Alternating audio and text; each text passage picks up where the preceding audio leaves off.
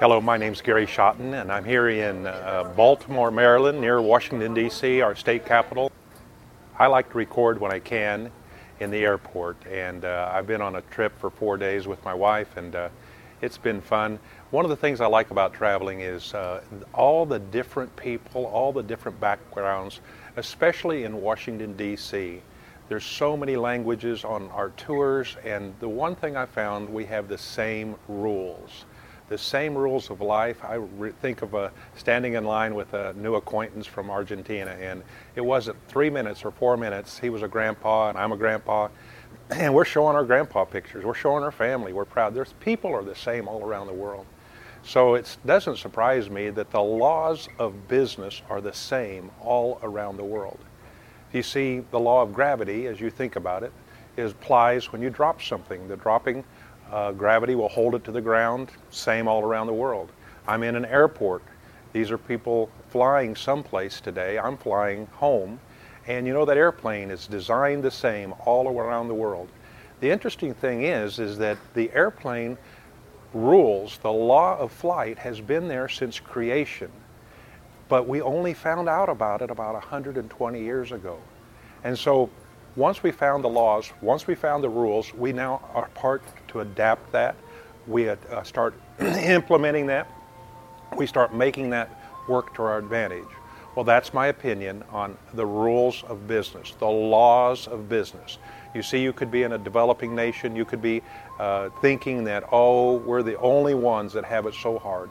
This is so difficult. There's no way I'm going to have my own business. There's no way I'm going to be able to get ahead in life. I'm telling you, the laws of business are the same all around the world. The only difference is you don't understand them. You don't know how to apply them. Now, those that take the basic rules and start step by step and apply the rules and then keep applying them and keep growing step by step, they can have huge businesses. I think of my friend Hamisi in the country of Uganda, the city of Berara. 4 or 5 years ago, he started with the laws of business. He started understanding them.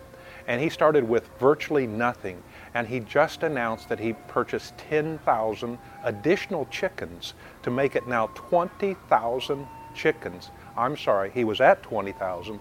10,000 more make it 30,000 chickens that are going to be laying eggs. Now, this last 10,000 is going to take about 5 months till they lay eggs. But can you imagine? He learned the laws of business. Now, there's the law of business. That's how things work.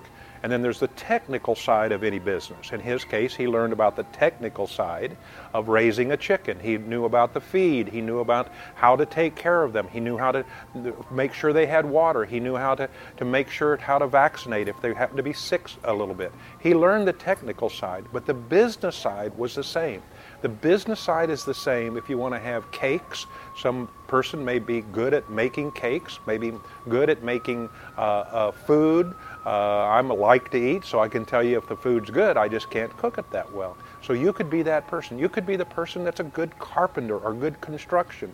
I'm telling you, once you find law number one, and not necessarily number one, but one of the important laws is that you find something to start in business that you're going to really enjoy, that fits you, that's not unique, not copying somebody else. So the same person that's raising chickens probably is not going to be the same person that's going to be making cakes in the oven. Is not going to be the same person that's the carpenter. You may have some skills in that area, but find something you're passionate about and then apply the laws of business, which are universal all around the world and universal to every business, and then add to that the technical side of what you're doing. Let me give an example. The law of happy customer. That's true of any business. Have a happy customer, you're going to have a repeat customer, you're going to have a referral customer. The law of quality. It doesn't matter what you do. If you have good eggs all around the world, if you have good transportation, you're a taxi driver, you're in transport. Quality is a law of business. You have the law of systems and processes if you're going to be efficient. These are lessons we're teaching on, but you put them all together, learn the business side of the laws. And then you also learn technical side of the laws. And you're willing to last the start of time. You're willing to make it a multi-year project. Nothing happens really that fast. So we ask that you consider all that's committed before you start down that path. Let me give some more examples of these laws of business. I'm going to refer to people in East Africa, where I just recently was and traveled there for some 18 days, 6 days in Uganda, 6 days in Tanzania, 6 days in Kenya, and in that we found some wonderful people. You know, one of them was Albert, the mechanic, and he's used the laws of business, just like I'm talking about. Man, it was interesting to see. He had learned for many years, actually, how to be a good mechanic, how to take care of customers, while he was working for someone else. And he was in his 40s now. When you watch that video, you'll see it. And he's now owns his own business. He's taken that background, that knowledge he has from all these years of the technical side, but also the business side, and is applying it now. Wow, watch Albert the mechanic. Go search for Africa on our video selections right now, our teaching selections, and look for Albert Matua, I believe is his last name. What a great example. One of those keys was he knows how to take care of the customer. You know, more than just happy customer. He's thinking ahead. He's making sure if a customer would be maybe inconvenienced by not having a vehicle, he has a loaner vehicle for them. He grouped the people that he's servicing into kind of two major groups. One, a group age-wise, similar to my age, where they have affluence. They have a lip, and this is in Kenya, and they have some affluence, and they're willing to pay extra. They just want to make sure it's done right. Money is not like the object. They're always going to be concerned about spending too much money, but they're more willing to be sure, for instance, that the wife has a very safe vehicle, or if they're traveling to another country. Boy, he's so tuned, so key on taking care of that customer. That's a law in every business. Well, he also is aware of the younger generation, those that maybe are just out of college, have their first job, have a small family, have only one car. Wow. They're going to be really cost conscious. They're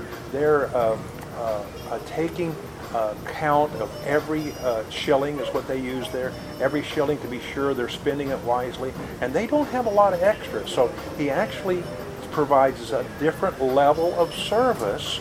Maybe one's called premium for my age, and the other is basic for those that are more cost conscious, younger, getting started in life.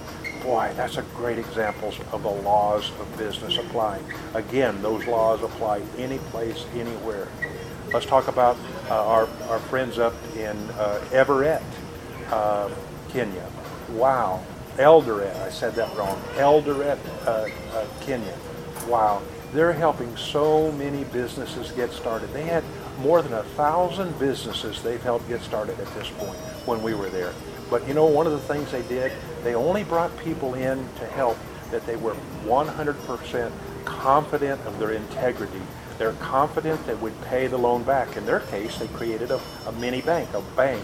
They started with $1,000 in the year 2009, and now have in their lending capability under their control $2 million. That's amazing.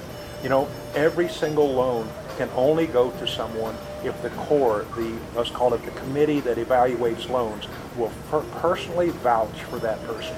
They do business with people they know. Well, you know, if you're in a retail business, maybe you don't know everybody in there, but you might know the suppliers that supply you the raw material and know the vendors that are doing other things. You might have repeat customers. Boy, know your customer base. Make sure that you're knowledgeable about that, whether you're selling cakes, constructing, doing a transport business. You see, the laws of business have the business side separate from the technical side. We're teaching on the business side of the laws of business, and we'll direct you to the experts. Back to our friends in Eldoret, they are willing to pay for professional assistance. They'll pay for the engineer, they'll pay for the attorney, to be sure before they loan the money that it's going to be a sound, solid business plan.